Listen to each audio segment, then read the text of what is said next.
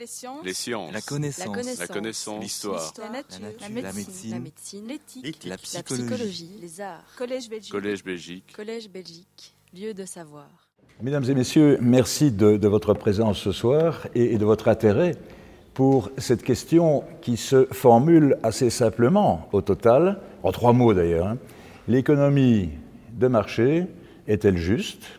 Et, et comme souvent en économie, ce n'est pas forcément les questions qui se formulent de la manière la plus simple qui sont les plus simples à analyser. Alors, je propose de manière peut-être un peu scolaire, de fixer les définitions. L'économie de marché, c'est quoi? Bah, C'est une économie d'échange, mais qui est basée sur un échange librement consenti. Exemple, ce matin à 8 heures, près du faubourg Saint-Honoré, j'ai acheté un petit pain au chocolat pour 1,20€.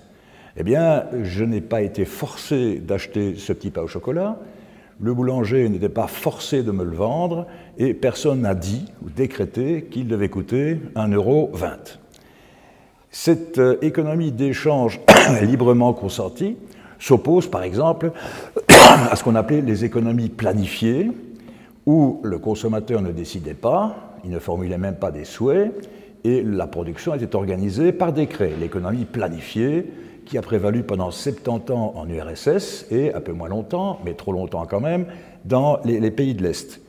Se différencie aussi, par exemple, de, de l'économie féodale. Est-ce qu'il y avait une économie euh, au, au moment du régime féodal? Oui, mais elle était basée sur des prestations obligées et des privilèges consentis. Ce n'est pas du tout la même chose. L'échange n'était pas consenti lui-même. Ça se différencie aussi, pour ceux qui ont une mémoire historique euh, plus récente, par exemple de, de l'économie corporative, celle qui a été celle de, de, de Perón en Argentine ou de Mussolini en Italie, celle que Henri Demand voulait faire prévaloir en Belgique dans l'immédiate avant-guerre, c'est-à-dire où seules des corporations pouvaient se présenter sur ce qui ressemblait à un marché pour offrir leurs produits. Donc, l'économie de marché, c'est celle qui se caractérise par des échanges librement consentis et juste, ah ben juste, ça c'est beaucoup plus difficile à, définir, il y a beaucoup de définitions.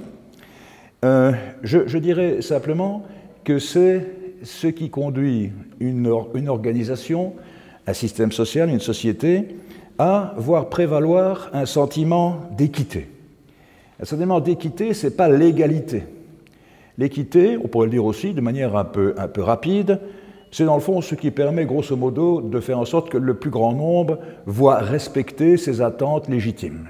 Ou, pour le dire de manière un peu romantique, mais pas tant que ça, moi j'aime bien la définition, c'est ce qui conduit à la vie bonne. Et la vie bonne, c'est quoi? Judith Butler, la grande philosophe de Berkeley, le dit de manière romantique, mais qui parle. Une vie bonne, c'est une vie qui mérite d'être pleurée. Je trouve que la définition est plus précise qu'on ne pourrait croire. Alors, une première question que je vous propose d'examiner rapidement, c'est, dans le fond, est-ce que le marché réclame des vertus, ne serait-ce d'ailleurs que pour fonctionner, et pour fonctionner efficacement? Oui, oui, a répondu Adam Smith. Adam Smith, co- comme vous le savez, est le fondateur de la théorie de l'économie de marché, avec sa célèbre théorie de la main invisible. Ce n'est pas de la bienveillance du boucher ou du boulanger ou du brasseur que vous attendez votre dîner, c'est du soin légitime qu'il porte à ses propres intérêts. Vous voyez que je cite de mémoire parce que la langue de Smith, belle langue du XVIIIe, est particulièrement séduisante. Et Smith dit, attention, il dit attention à deux choses. La main invisible, pour fonctionner bien, eh bien, elle réclame des vertus, des vertus civiques, des vertus morales, et, même des vertus plus personnelles, comme la prudence, la confiance, la décence même. Elle réclame des vertus des individus, mais aussi des institutions. Je vous cite Adam Smith, il dit Le commerce et les manufactures, les usines donc, ne peuvent guère fleurir longtemps dans un État qui ne jouit pas d'une administration bien réglée de la justice, ou dans lequel on ne sent pas la possession des propriétés parfaitement garanties, ou encore dans lequel la foi des conventions, les contrats, n'est pas appuyée par la loi. Incidemment, ceux qui font dire à Smith ce qu'il n'a jamais dit, c'est que l'État n'a pas d'importance en économie, se trompent. Smith, le fondateur de la théorie de l'économie de marché, dit rigoureusement l'inverse. Je pourrais continuer à le citer de ce point de vue-là. Mais pourquoi est-ce que le marché réclame des vertus pour Smith? Pour une raison très très simple. C'est pour le faire fonctionner, pour qu'il fonctionne efficacement, pour éviter, dit-il, les querelles, les procès, bref, tout ce qui pourrait gripper, tout ce qui pourrait paralyser ou rendre moins efficace le marché, c'est-à-dire l'efficacité de l'échange. Donc, ce n'est pas du tout une justification morale, on y reviendra d'ailleurs après, c'est une justification, diraient les ingénieurs ou les économistes, opérationnelle.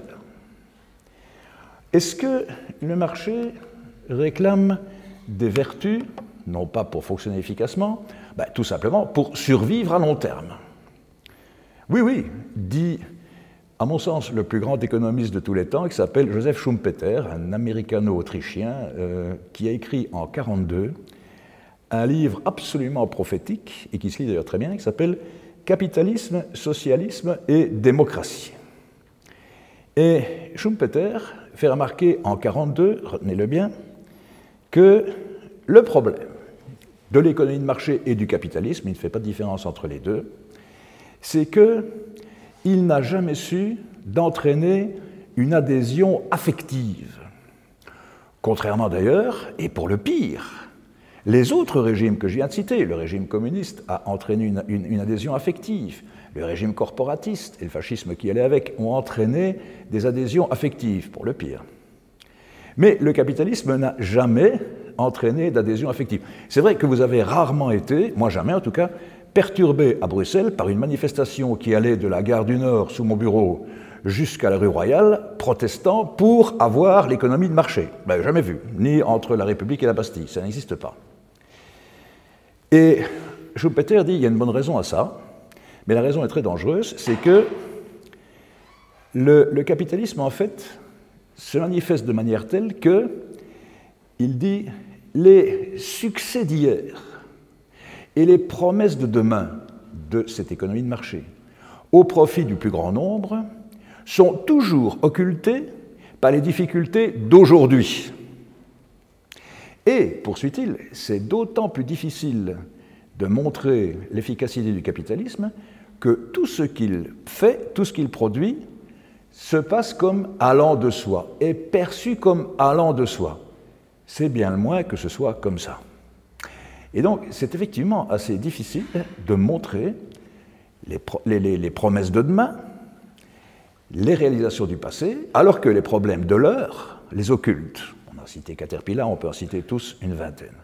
Les problèmes de l'heure hypothèquent la légitimité du capitalisme, qui va finir par s'effondrer, dit Schumpeter, non pas, comme le pensait Marx, sous le poids de ses contradictions, mais et je cite Schumpeter, au contraire, dit-il, il va s'effondrer parce que c'est son succès même qui mine les institutions sociales qu'il protège, créant ainsi inévitablement des conditions dans lesquelles il sera incapable de vivre, et que dès lors, et la suite est importante, il se transformera, bien que ce ne soit pas du fait de la nécessité économique, et probablement au prix de sacrifices pour le, pour le plus grand nombre. Donc, prédiction ou prévision sombre de Schumpeter, noire, qui dit la nature même de l'économie de marché et du capitalisme est telle que ses qualités n'affleureront jamais ou rarement, et donc il va s'effondrer par désaffection en fait. Amusant, Schumpeter écrivait ça en 1942, et il disait, attention, les phénomènes et les perspectives dont je parle, c'est une question de siècle. C'est 100 ans, il faut 100 ans pour ça. Alors, 2042, eh bien 100 ans, il nous reste, il vous reste à peu près 25 ans pour voir si Schumpeter a eu raison, aura eu raison, et si le capitalisme et l'économie de marché se sont transformés de manière telle que, au détriment du plus grand nombre, dit Schumpeter, ils auront complètement changé de nature, voire disparu. Je vous propose donc de nous retrouver dans 25 ans pour voir si Schumpeter avait raison. Et une deuxième question tout à fait intéressante. On vient donc de voir que pour fonctionner, le marché réclame des vertus, quelques vertus, et qu'en en fait, il est difficile pour lui de les mettre en évidence, elles seront toujours occultées. Une autre question, c'est le marché produit-il des vertus? Est-ce qu'il en, génère? Et beaucoup d'étudiants en, économie, enfin moi pour les plus jeunes, pour les raisons que je vais te dire, mais moi en tout cas euh, dans, les années 70 certainement, on a tous entendu parler de la courbe de Kuznets. Kuznets, c'est un économiste américain, et Kuznets, en 1955, disait Oui, oui, le marché produit des vertus. D'ailleurs, regardez, voilà ma théorie, il l'explique longuement avec des modèles mathématiques, et voilà mes chiffres, il l'illustre par des chiffres. Lorsque, lorsque un pays s'engage dans le développement économique, il est très faible au début, ce développement, et puis on arrive à complet développement plus tard, eh bien, on passe par trois phases successives. Dans un premier temps, les inégalités, les inégalités augmentent. Elles augmentent par rapport à ce qu'elles étaient dans une société pré-économie de marché, pré-croissance. Et puis, il se passe un moment où la courbe s'inverse, l'économie de marché produit des effets tels que les inégalités se résorbent, et puis, cette troisième phase se résorbe tout à fait bien, de manière telle que, après ce long périple dans le développement économique, les inégalités sont quasiment résorbées. En plus, il y a un développement de richesse important. Quasiment résorbé, vous voyez, ce n'est pas tout à fait la même chose qu'au début. Est-ce que c'est vrai? Alors, pas vraiment, ça n'a pas été vraiment démontré par les faits, voilà, par exemple, une relation entre le produit national brut de différents pays, c'est tous les nuages de pays que vous voyez là, et en, ordonnée sur l'axe vertical, j'ai mis ce qu'on appelle le coefficient de Gini. Le coefficient de Gini, je ne vais pas entrer dans le détail, mais c'est un coefficient qui mesure le degré d'inégalité, souvent des revenus, d'une société. Et plus le coefficient de Gini est élevé, moins la société est égale. Par exemple, le Danemark a un coefficient de Gini de 0,2, quelque chose comme ça, et le Honduras, le Venezuela euh, ont des coefficients de Gini de 0,6. Mais voilà ce que ça donne, le lien entre coefficient de Gini et le, niveau de, PNB, de production de En fait, ça donne juste rien du tout. Quand vous voyez ce, graphique, ça ressemble à un essaim d'abeilles, mais il est très difficile de coller sur ce graphique une corrélation qui montre que euh, Kuznets aurait eu raison. Le marché produit-il des vertus? Alors, on a vu que économétriquement, c'est-à-dire du point de vue de la mesure de l'économie, ce n'est pas évident de, euh, de, le mettre en évidence. Mais il y a un grand sociologue et économiste américain, s'appelle Samuel Bowles, qui en 2002, en 2002 s'est mis en tête d'essayer de prouver la, Pardonnez-moi, la fameuse citation de Montesquieu dans l'Esprit des lois. Alors, vous savez que Montesquieu a écrit plusieurs grands livres, dont L'Esprit des lois, genre, euh, genre 1750, quelque chose comme ça. C'est dans l'Esprit des lois où il pose les principes de la séparation des pouvoirs, hein, exécutif, législatif euh, euh, et, et, parlementaire. Et dans ce même livre, et judiciaire, pardon, dans le même livre de l'Esprit des lois, Montesquieu traitait du commerce de l'époque. Et il disait, partout, partout, hein, partout, là où il y a des mœurs douces, il y a du commerce, et partout, là où il y a du commerce, il y a des mœurs douces. Alors Bowles s'est mis en tête de vérifier ce qu'avait dit Montesquieu quelques années avant. Et il a fait jouer à différents, différents types de populations, différentes collectivités, un jeu bien connu en théorie des jeux qui s'appelle le jeu de l'ultimatum, ou on, l'appelle comme on veut.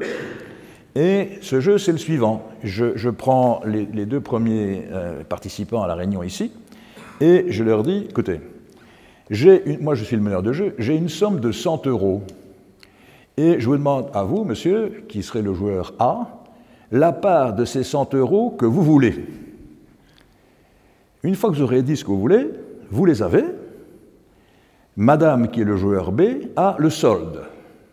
Si vous dites 70, le solde c'est 30, vous aurez 70, ce que vous demandez, elle aura 30. Pour autant que elle l'accepte. Si elle ne l'accepte pas, vous n'aurez rien du tout, ni l'un ni l'autre. D'où la question est, monsieur, combien allez-vous demander sur ces 100 Alors, donc le jeu est simple. La vraie logique économique, celle du trader, la logique pure et dure, c'est que vous demandiez 98. Puisque si vous demandez 98, vous aurez 98 euros. Vous, je vous proposerai, madame, 2 euros. Et logiquement, vous allez accepter, puisque au total, il vaut mieux avoir 2 euros que rien. Et si vous refusez, ni l'un ni l'autre n'a quoi que ce soit. Logique, d'une logique imparable. Je pourrais même dire 99, 1. Il vaut mieux avoir 1 euro que rien. Alors Bowles a donc fait jouer ce jeu à toute une catégorie de, enfin, différentes catégories de population. Et ce qu'il a mis en évidence, c'est que plus donc pour, les, pour les, sociétés, les collectivités qui étaient engagées dans l'économie de marché, nous en quelque sorte, hein, mais différentes collectivités comme ça, le résultat du choix du joueur A s'approchait plutôt de 50. S'approchait plutôt de 50. Et donc, le joueur B acceptait. Alors que dans des sociétés de clans, qui étaient basées non pas sur des économies d'échange, mais, de chasse, de pêche, de cueillette, des choses comme ça, c'est plutôt précisément des valeurs de clan qui prévalaient, et on avait on que le joueur B avait tendance à refuser, à refuser le solde, quel qu'il soit quasiment. Et Bowles en a tiré une conclusion, je vais dire, euh, prudente. Il avait raison d'ailleurs. Il a dit, il a écrit, eh bien, ça ne démontre rien, mon enquête, mais ça suggère, ça suggère quelque chose qui ferait que, eh bien, en économie de marché, on apprend à traiter décemment des gens qu'on ne connaît pas. On apprend à traiter décemment des gens qu'on ne connaît pas. Ce qui était plus ou moins une démonstration, bien qu'il disait Bowles que ce n'était pas une démonstration, de ce qu'avait euh, postulé euh, Montesquieu. Alors, ce n'est pas étonnant que le Wall Street Journal qui est, comme vous savez, le grand quotidien des affaires et du business américain, en a fait sa une. Hein. C'est la première fois depuis la fondation que des études sociologiques ont fait la une du Wall Street Journal, en 2002. En 2002. Et c'est un vibrant plaidoyer, pour le lire avec moi, les effets civilisateurs de l'économie de marché. Ce que, encore une fois, euh, Bowles n'avait pas dit. Alors, ce, titre du Wall Street Journal a entraîné plusieurs chercheurs a, fait des études complémentaires. Et notamment en 2010, euh, des équipes de l'Université de Vancouver au Canada ont mis en évidence que certaines collectivités très petites et éloignées de l'économie de marché, notamment en Nouvelle-Guinée et en Colombie, arrivaient à des scores finalement assez proches des grandes collectivités de marché américaines, par exemple, occidentales. Ce qui jetait déjà un doute sur encore une fois, sur ce que Bowles n'avait jamais dit lui-même, hein, mais sur ce qu'on avait fait dire par le Wall Street Journal. Et jusqu'au moment où, en 2013, une équipe du Georgia Tech, donc une université américaine prestigieuse, a fait jouer des enfants américains contre des chimpanzés. Et les résultats des deux collectivités, les enfants américains et les chimpanzés, étaient à peu près les mêmes. Et donc, ça a jeté un trouble, évidemment, sur, non pas encore une fois sur l'étude de Bowles, mais sur ce qu'en avait fait le Wall Street, c'est-à-dire essayer de prétendre qu'il y a en fait une supériorité naturelle de, l'économie de marché. Et cependant, et cependant, et cependant, un des plus grands penseurs économiques et politiques de tous les temps, Friedrich Hayek, pense ça aussi. Mais il pense ça aussi pour des raisons tout à fait différentes. Lui, il ne fait pas d'enquête sociologique ni économique, il a un avis politique. il faut savoir que Hayek euh, est quelqu'un qui avait été très traumatisé, c'est un Autrichien, avait été très, traumatisé par un événement politique qu'on a fort oublié, c'est la guerre civile autrichienne des années 30. Oui, des centaines de morts entre milices d'extrême droite et d'extrême gauche. Et Hayek imputait cette, euh, guerre à la difficulté qu'avait eu le gouvernement socialiste de mettre ses réformes en œuvre et à la difficulté ou à la violence qu'avait eu la droite pour y répondre. Et Hayek en a ressorti une conviction et puis une théorie, qu'il a fait d'ailleurs prix Nobel d'économie, et qui est toute la pensée dite aujourd'hui néolibérale. Alors quand on dit à quelqu'un il est néolibéral, c'est rarement un compliment, mais Hayek considérait que c'était un compliment. Et Hayek considérait que le marché était une sorte d'anesthésique. C'est quelque chose, disait Hayek, qui est tellement complexe, tellement abscon, tellement d'ailleurs, qu'en fait, on ne peut rien lui imputer. Et il donnait comme exemple la foudre qui s'abat sur la hutte des hommes préhistoriques, c'est le malheur, mais est-ce qu'on peut imputer le mal à la foudre? Non. Personne ne comprend sa nature, elle est d'ailleurs, personne ne sait ce qu'elle est, et donc il n'y a pas de ressentiment entre les victimes. Et plusieurs sociologues qui ont analysé la pensée de, Hayek ont trouvé un, élément qui, peut aller dans ce sens-là, mais, d'autres dans d'autres sens. Les personnes qui ont été victimes du bombardement d'Hiroshima, 1945, eh bien, lorsqu'on les interviewait après, et même bien après, ils ont toujours hésité, refusé même, de nommer le mal. Il y avait eu un éclair, il y avait eu de la chaleur, il y avait eu un souffle, il n'y a jamais eu de bombe atomique. B-O-M-B-E-A-T-O-M-I-Q-U-E. De nommer le mal. Et ça, c'est vrai que ça peut être considéré comme une sorte de, de, de preuve ou d'analogie avec ce que dit Hayek. C'est tellement d'ailleurs. En fait, on ne peut en vouloir à personne, dit Hayek. D'où le marché doit prévaloir sur tout, tout, tout, puisque c'est la seule manière que les hommes ne s'en veuillent pas l'un à l'autre. D'ailleurs, Gary Baker, prix Nobel d'économie, avec qui j'ai eu la chance il y a 4-5 ans dans une conversation privée à Paris, disait écoutez, c'est pas Chicago, les fameuses Chicago Boys, partisans de l'économie de marché à tout craint. Nous, dit-il, c'est pas tellement la défense du marché qui nous anime, c'est la crainte de l'État. Évidemment, ça donne de nombreuses discussions. Enfin, on l'évoquait tout à l'heure, est-ce qu'on peut imaginer que quelqu'un qui perd son emploi, à Caterpillar ou ailleurs, n'ait aucun ressentiment, ou en tout cas très peu, ou en tout cas qu'il soit anesthésié, du seul fait que le marché est tellement compliqué et d'ailleurs est abstrait et abscon, qu'on ne peut en vouloir à personne. Évidemment, chacun répondra en fonction de ses, de ses présupposés, ou en tout cas de ce qu'il pense. Je dois à penser que la réponse est non. Donc l'anesthésique ne marche pas bien.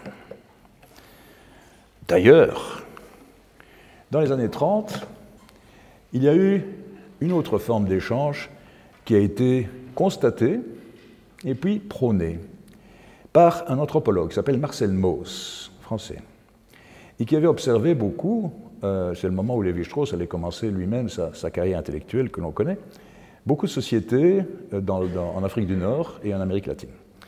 Et il en avait conclu que la forme d'échange qui prévalait dans ces sociétés, c'était ce qu'il a appelé l'économie du don, et qui était basée sur une séquence. La séquence étant donner, accepter, rendre.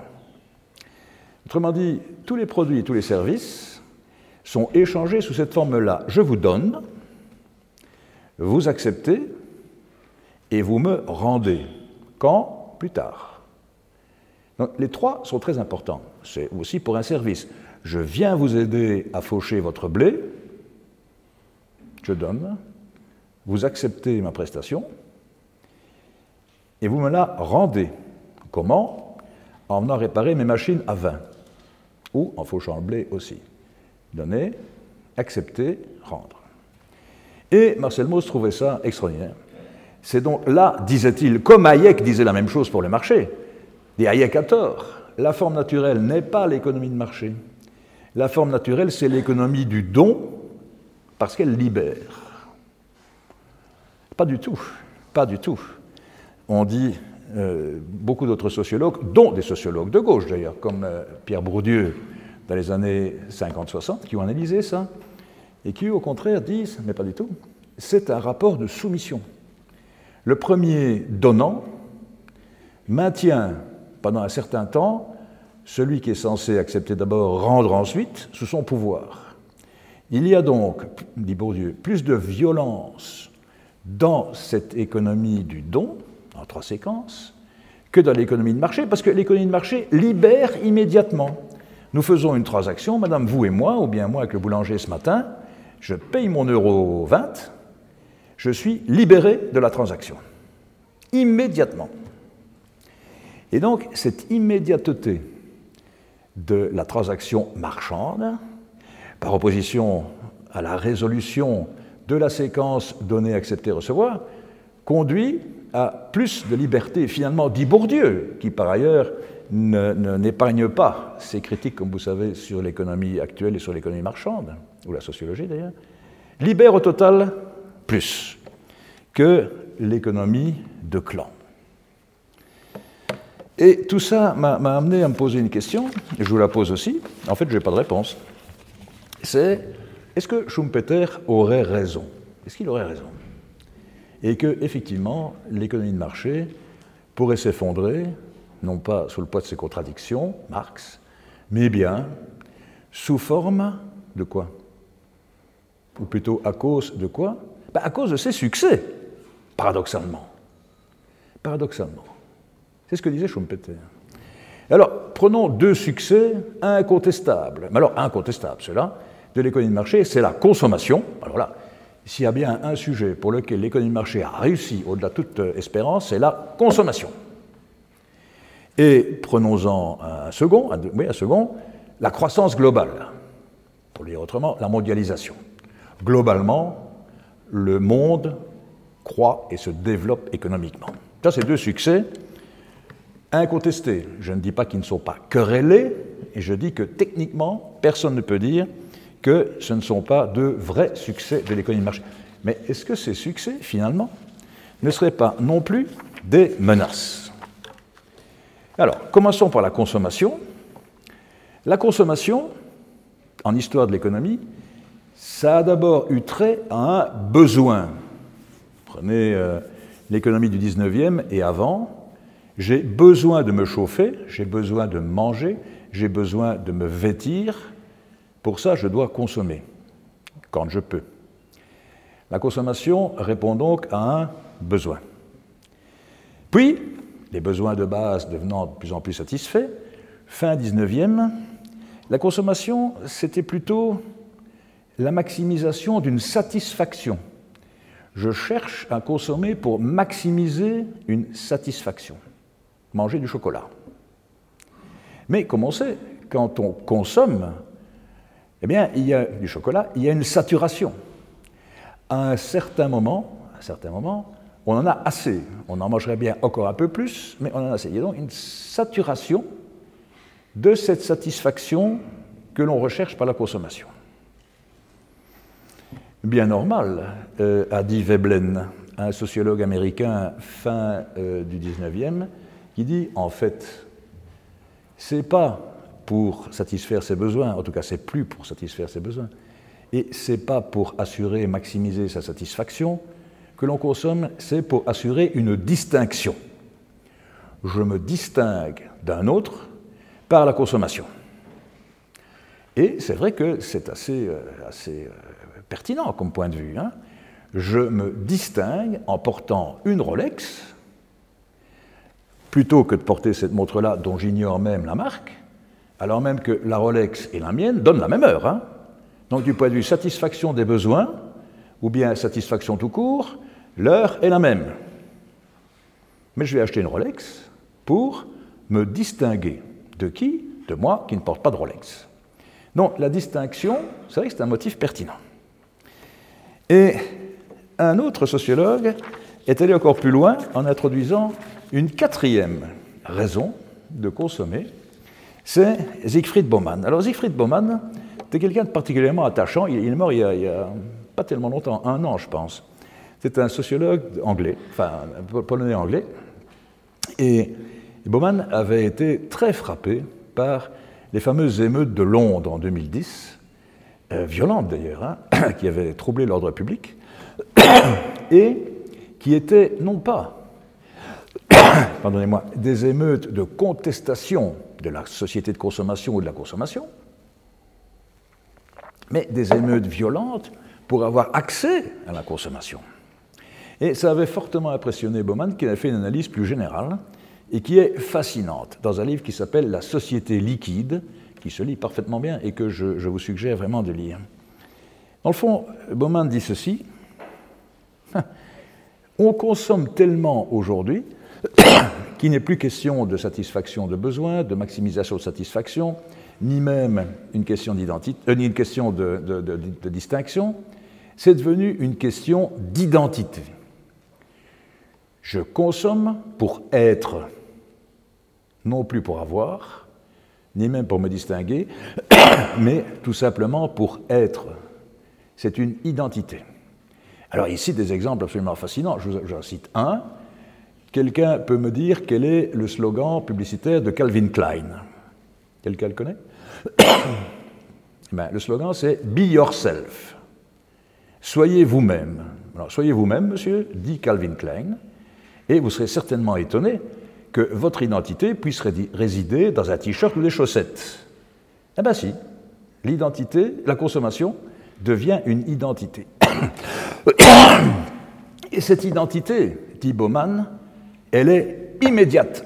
C'est maintenant que je dois consommer si je veux être, puisqu'on ne peut jamais rester sans être. Je consomme donc maintenant, c'est maintenant qui compte. Maintenant. Réintroduisant le côté de l'immédiateté de la transaction marchande que nous avons évoquée.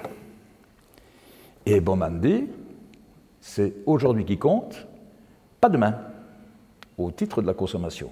Et comme de plus, dit Bauman, tous les repères du passé qui faisaient une collectivité ont aujourd'hui perdu tout sens commun, toute pertinence, toute importance dans nos économies. Je parle de l'armée, le collège, la paroisse, enfin bref, tout ce qu'on peut imaginer qui structure l'État, dans une certaine mesure, qui structure, on y reviendra, qui structurait une collectivité, ont perdu aussi de leur légitimité.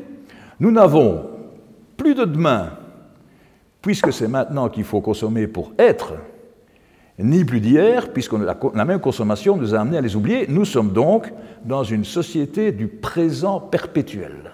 La formule me plaît beaucoup, et en plus je la trouve assez vraie. Dans une société du présent perpétuel.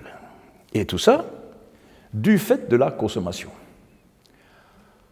Alors même, évidemment que vous le savez, alors même que les grands défis d'aujourd'hui sont tout l'inverse. Ils sont collectifs et de long terme, et pas individuels et de court terme.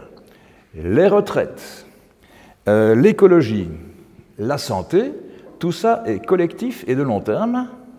Or, la première réussite incontestable de l'économie de, l'économie de marché nous amène dans une société où il faut consommer pour être plus pour avoir, pour être.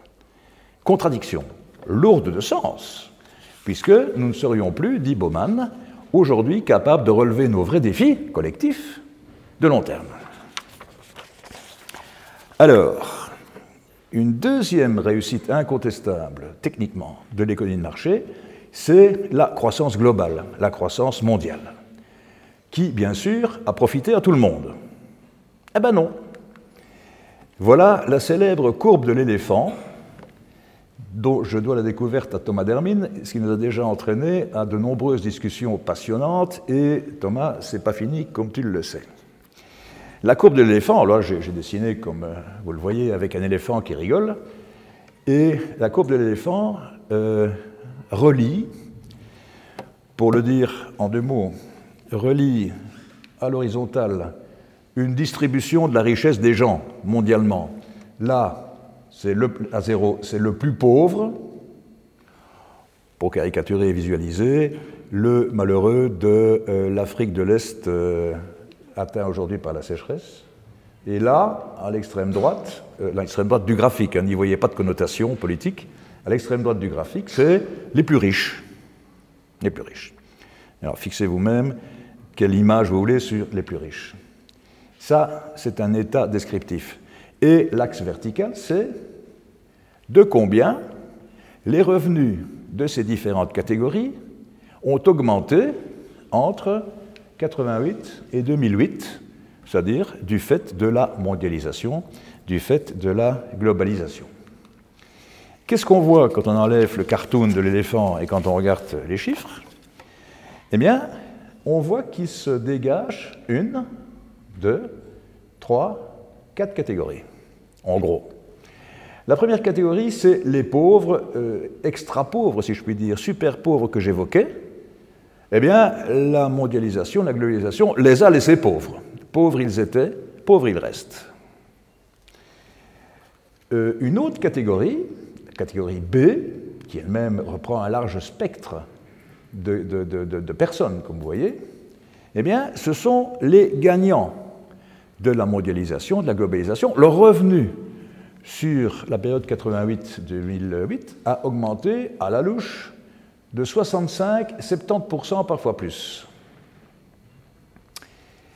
Et il y a une troisième catégorie qui est la catégorie D, qui sont, irait-on dire, les plus riches ou l'élite mondialisée, l'élite globale, les nomades globaux, comme on dit, appelez-les comme vous voulez, pour qui tout allait très bien, et pour qui ça va encore mieux, merci pour eux.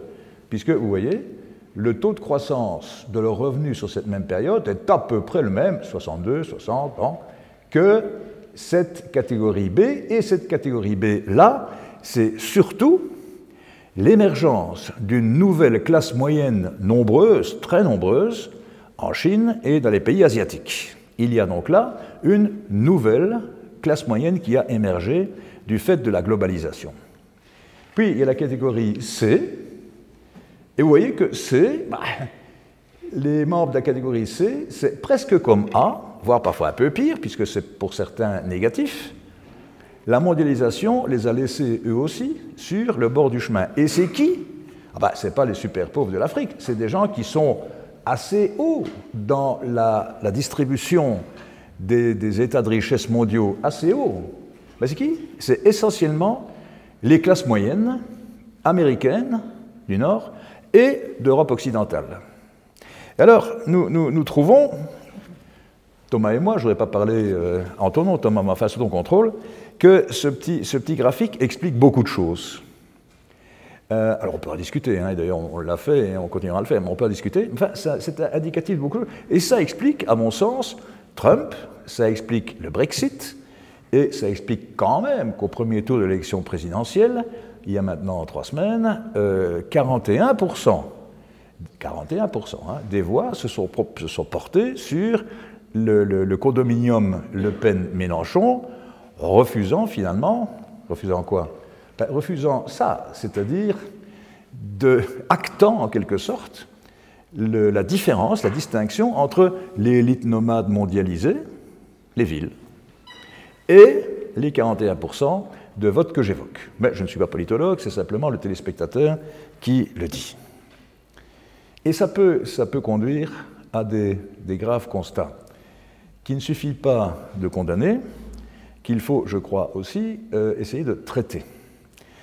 Euh, un, un, auteur économique et romancier d'ailleurs indien, qui s'appelle Pakash Mishra, a généralisé ça, donc ceci, ce constat-là, pour toutes les sociétés mondiales, notamment l'Inde, d'où il vient. Et il dit, en fait, l'éléphant dit que c'est les classes moyennes européennes et américaines, mais c'est partout comme ça. Et même en Inde, c'est comme ça. Et donc, ça conduit, dit-il, à des choses très explicables par le fait que quand on se sent déclassé, déclassé, vous remarquerez qu'on ne se sent pas forcément appauvri. Hein Ici, là, bah, leur le revenu n'a soit pas augmenté du tout, soit quand même de 10%. Moins pour certains, mais 10%. Je ne suis pas forcément objectivement, moi qui suis de la, catégorie C, hein, je ne suis pas forcément objectivement moins bien qu'avant, mais je perçois que mes attentes légitimes, or elles sont légitimes parce que je me les étais formées, ces attentes, ne sont pas respectées. Demain, ne sera pas forcément mieux qu'hier.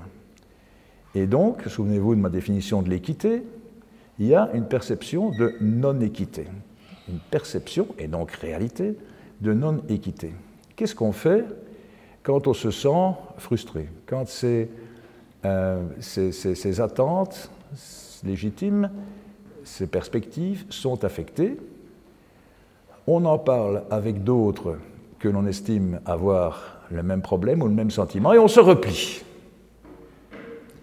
Évidemment que quand on habite Hénin-Liétard ou euh, une autre région défavorisée, on ne parle pas à l'élite mondialisée qu'on ne voit d'ailleurs pas. Ou bien quand on habite euh, dans le Minnesota ou autour de Détroit, Détroit est aux États-Unis, mais on ne parle pas avec le trader de New York ou avec le professeur de Harvard à Boston. On parle avec celui dont on pense qu'il a le même problème, la même frustration, le même sentiment que vous. D'ailleurs, il est à côté, là, il n'est pas loin. Et ça conduit, je pense, à une explication raisonnable du vote identitaire. Alors, une question qu'on peut se poser, spécialement moi, puisqu'on vient de rappeler que j'avais gagné ma vie comme chef d'entreprise pendant très longtemps, est-ce que l'entreprise, et plus spécifiquement la grande entreprise, a dans tout ça un rôle à jouer? Alors moi je pense que oui, mais je ne suis pas le seul à penser que oui, et euh, quelqu'un pense que oui depuis très longtemps. Notamment Adolf Berl. Alors Adolf Berl, c'est un nom qui est un peu passé de, notoriété, mais c'était quelqu'un qui était un des jeunes, un des proches conseillers de Roosevelt pour le New Deal et qui était devenu un grand avocat d'affaires new-yorkais, vous le voyez d'ailleurs dans son bureau, et un diplomate. Alors, je cite euh, Adolf Bell pardon, parce qu'il a une œuvre pénétrante, mais aussi pour dire que la question qu'on se pose ici et la réponse qu'il y donne, ce n'est pas la réponse, pardonnez-moi la, caricature, d'un gauchiste qui a le couteau entre les dents. Hein. C'est un avocat d'affaires new-yorkais, riche à millions, qui a pignon sur rue et qui était diplomate. Et Bell dit, dans le fond, dans le fond, Schumpeter a peut-être raison, mais au total, et son expression est bonne, il dit, au total, quand même, quand même, si l'économie de marché et le capitalisme sont parvenus à progresser comme ils l'ont fait, c'est quand même qu'ils bénéficiaient d'une certaine légitimité et qu'il y avait une sorte d'accord tacite entre Main Street, vous et moi, et Wall Street, le milieu des grandes sociétés américaines. Dans l'économie de marché et le capitalisme, et la rue, l'opinion. Il y avait quand même, et il doit y avoir, il doit y avoir, euh, une sorte d'acceptation du marché par Main Street et de Main Street par Wall Street, par le marché. Et la seule manière de faire, dit Berle, c'est d'expliquer, pardon, de pratiquer un marché tempéré, un marché qui soit débarrassé de ses excès dans un sens ou dans l'autre.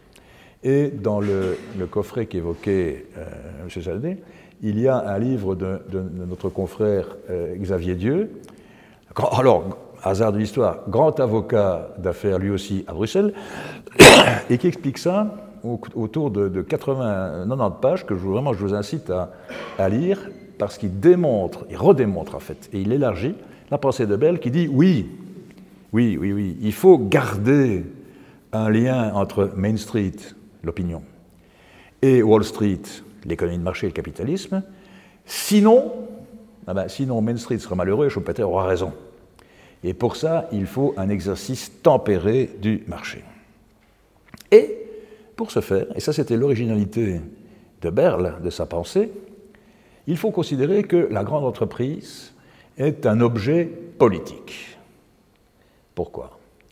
Parce qu'une à ce moment-là, autour des années 50, 50-60, quand a écrit son, plus beau livre, les contre-pouvoirs par rapport à l'industrie et aux grandes entreprises étaient devenus, j'allais dire déjà, tellement amoindris ou en tout cas inférieurs en puissance à la grande entreprise que la grande entreprise n'avait pas plus de limites que l'État n'en a. Un État, il n'a pas vraiment de limite, il a la force armée. Il peut être euh, empêtré, mais il ne peut pas être empêché. Ben, la grande entreprise, dit Berle, c'est presque devenu une entité politique. Et il faut donc que la, grande entreprise admette qu'elle pratique une économie de marché tempérée Et pour ça, dit-il, il faut en revenir à la conscience du roi et il faut pouvoir crier Haro. Alors, Haro, c'est un des plus vieux cris que les collectivités normandes, année 1000, hein, avaient autorisé à tout à chacun. Nous sommes une collectivité normande dans les années 1000, il y a des riches, il y a des moins riches, il y a des très pauvres, il y a le seigneur du coin. Eh bien, il y a un élément de droit féodal qui dit si quelqu'un, vous madame, vous estimez que vous êtes lésé par une décision de quelqu'un d'autre, y compris du roi, vous pouvez crier Haro. Et on arrêtera éventuellement la décision en cours. Exemple ultime, Guillaume le Conquérant, qui n'était pas un tendre, et ses barons encore moins. Vers l'année 1100, il meurt, et on l'enterre à Caen, en Normandie. Et on veut l'enterrer sur un terrain sur lequel a été construite pour la cause une, église, et le propriétaire, un pauvre homme de ce terrain, crie Haro C'est mon terrain et on me l'a volé pour construire l'église où on va enterrer le roi. Il a eu raison. On a quand même enterré Guillaume le concurrent dans l'église, mais on a dédommagé le pauvre homme qui avait été spolié île, et la collectivité lui a donné raison parce qu'il avait crié Haro. Eh bien, eh bien, dit Berle, il faut pouvoir faire appel à la conscience du roi. Et cet appel à la conscience du roi, aujourd'hui, et depuis, pour faire court, une quinzaine d'années, c'est ce qu'on appelle la responsabilité sociale des entreprises, qui est un courant qui prospère d'ailleurs, et qui revient à dire, comme Berle, comme le haro normand, les entreprises ne peuvent pas faire n'importe quoi, et en plus, elles ont intérêt à ne pas faire n'importe quoi. Il ne s'agit donc pas ici de faire de la morale, de faire de la bien-pensance, de faire de la charité. Il s'agit de dire, le haro, comme l'avait dit Berle, le haro normand, l'appel à la conscience du roi, l'exercice modéré du pouvoir de marché, eh bien, c'est nécessaire. Schumpeter aurait été ravi d'entendre ça. Et c'est nécessaire. Pourquoi? Parce que fondamentalement, les entreprises ont besoin de normes. Toujours, je fais de la pub pour les copains et les, confrères. Hein. Benoît Friedman, mon confrère à, l'Académie, professeur de, philosophie du droit à l'ULB, a écrit un fantastique petit livre, qui doit être là, j'imagine, sur ce besoin des normes et sur qu'on appelle la corporate social responsibility, la responsabilité sociale des entreprises. C'est un peu du style retenez-moi ou je fais un malheur. Retenez-moi, je, demande à être retenu, moi, grande entreprise, capable de tout, hein. je peux faire tout, en tout cas beaucoup, mais retenez-moi ou je fais un malheur.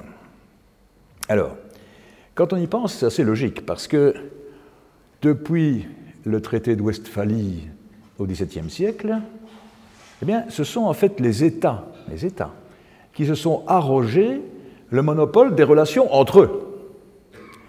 Et aujourd'hui, le droit international il concerne très peu les personnes. Ça change avec notamment le droit d'ingérence, le droit humanitaire, etc. Mais très longtemps, et encore maintenant, le droit international concerne peu les personnes et pas plus les personnes morales que sont les entreprises. Ce sont des relations d'État à État. Ce qui a d'ailleurs conduit ça, pour donner un exemple, euh, un État peut être en défaut vis-à-vis -vis des règles de l'OMC, l'Organisation mondiale du commerce, une entreprise pas elle n'est pas sujette.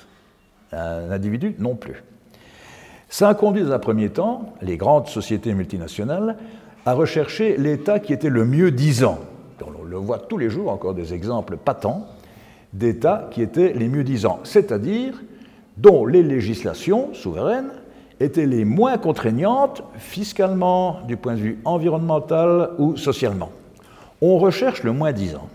Mais il est apparu assez vite que cette recherche du moins 10 ans, cette espèce de jungle où moi, euh, responsable d'une grande entreprise, je cherche où sont les États les moins contraignants en fiscal, en social, en environnemental, ça touche très vite, très très vite ses limites. Pour des raisons euh, nombreuses, j'en retiens deux. D'abord, une, raison de coordination. Dans le fond, qu'est-ce qui motive une grande entreprise? C'est d'avoir une coordination parfaite entre ce qu'elle fait et les besoins de ses clients. Ça, c'est la base de base, de la base. Et on peut montrer, et ça a été tout à fait montré et exemplatif, c'est si vous, grande entreprise, essayez de satisfaire les besoins de groupes de clientèle qui sont très pauvres, lunettes par exemple, eh bien, si vous parvenez à satisfaire techniquement, euh, commercialement, euh, tout ce que vous voulez, ces besoins-là, vous en retirerez un avantage comparatif important pour satisfaire les autres catégories de clientèle, c'est-à-dire celles qui ont les moyens et plus que les moyens. Donc, le fait pour moi, dans l'entreprise, de m'intéresser à ce qu'on appelle la théorie bottom-up, c'est-à-dire satisfaire d'abord presque les plus pauvres, me permettra, quoi Non pas d'avoir une âme sans tâche, comme on disait au collège il y a 40 ans, mais bien de pouvoir servir mieux encore les demandes les plus solvables. Et puis il y a une deuxième raison qui apparaît, c'est la réputation.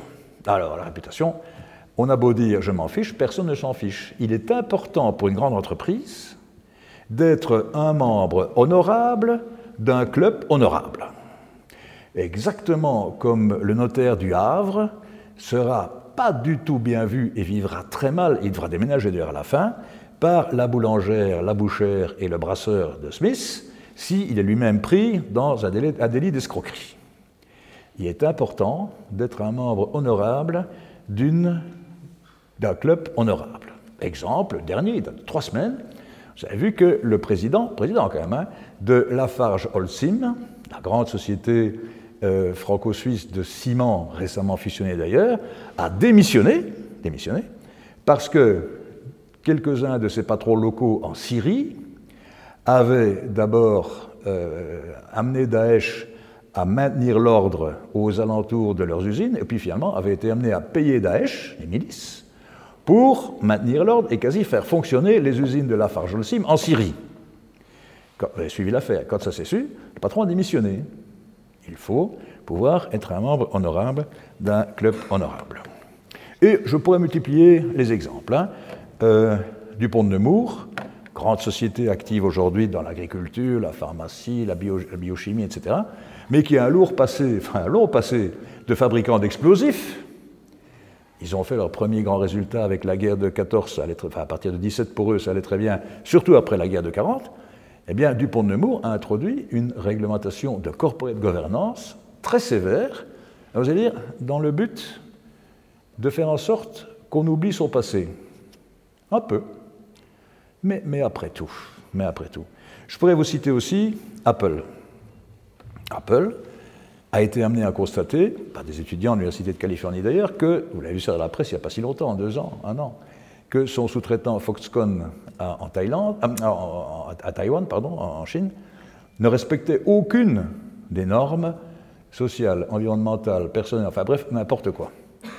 Bah, Tim Cook a dû aller sur place, s'excuser et garantir que Foxconn, dorénavant, respecterait le nombre d'heures maximum de travail par semaine, 49 heures quand même, hein, de Taïwan.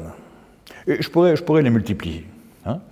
Et vous allez me dire, oui mais, oui mais ça, ce n'est dans le fond qu'un nouvel avatar de ce qu'on appelle la fable du marchand avisé chez le philosophe Kant. Kant dit, regardez, vous faire, vous avez à un marchand sur la table là, eh bien, il est scrupuleux son produit est de qualité, il le pèse rigoureusement, il ne tripote pas sa bascule, il rend la monnaie scrupuleusement, il n'essaye pas de vous sucrer de trois sous, c'est un marchand honnête. Oui, dit Kant, mais c'est aussi et surtout un marchand avisé, c'est-à-dire un marchand qui sait que s'il est perçu comme honnête, encore une fois de plus, eh bien, il va multiplier sa clientèle. Est-ce que ce que je viens de citer comme exemple de responsabilité sociale des grandes entreprises s'apparente à ça Oui. Réponse oui. Mais je serais tenté de dire et alors? Et alors? C'est pas d'un point de vue théorique, je crois, qu'il faut juger ça.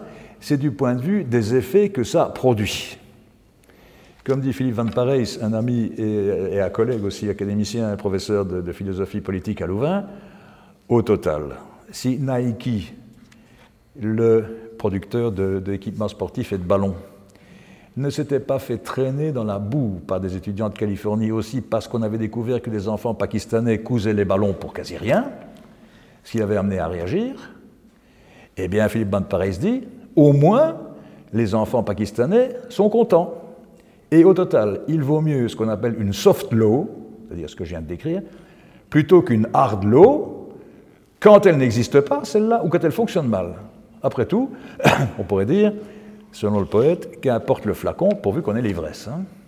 Et donc c'est sans doute vrai qu'il y a là, c'est même certain, qu'il y a là des soucis d'apparaître comme un membre décent d'un club décent. Et j'aurais tendance à dire, et alors? Alors, ça, c'était une petite euh, incise sur le rôle de l'entreprise dans ces questions-là. Je vous rappelle que les deux questions au titre vraiment de notre euh, interrogation de ce soir, euh, l'économie de marché est-elle juste? Et est-ce que, si ce n'est pas le cas, ça peut la détruire? Oui, disait Schumpeter, ça va la détruire d'ailleurs. Et je vais donner deux exemples, la consommation et la globalisation. Eh bien, sur la consommation et la globalisation, moi, j'en arrive à dire, quand je vois ça, eh bien, je trouve que, contrairement à l'ère du temps, contrairement à ce qu'on entend trop souvent, c'est pas moins de politique qu'il faut, c'est plus de politique. Puisque, bien évidemment, les choix que l'on peut faire, que l'on doit faire d'ailleurs, pour pallier les effets négatifs des deux effets que je viens de dire, sont exclusivement politiques. Je ne dis pas que les solutions sont simples, je dis que la solution n'est que politique. Et je, cite euh, Alain Touraine via Philippe Mestat, qui dans, son récent livre, qui vient de sortir, que je vous recommande par ailleurs fortement, il dit, Touraine, Alain Touraine, le sociologue français, dit Nous avons trop cru à la politique dans les années 70, et aujourd'hui, nous n'y croyons plus assez. Mais le domaine politique est quelque chose que je connais très très mal, Certains s'insurgeront sur cette euh, assertion en fin, de, discours, mais je ne voudrais donc pas m'en mêler plus que ce que je viens de faire maintenant et vous livrer ces réflexions-là. Voilà ce que je voulais vous dire et je suis bien sûr à votre disposition pour toutes les questions que vous souhaiteriez poser. Merci.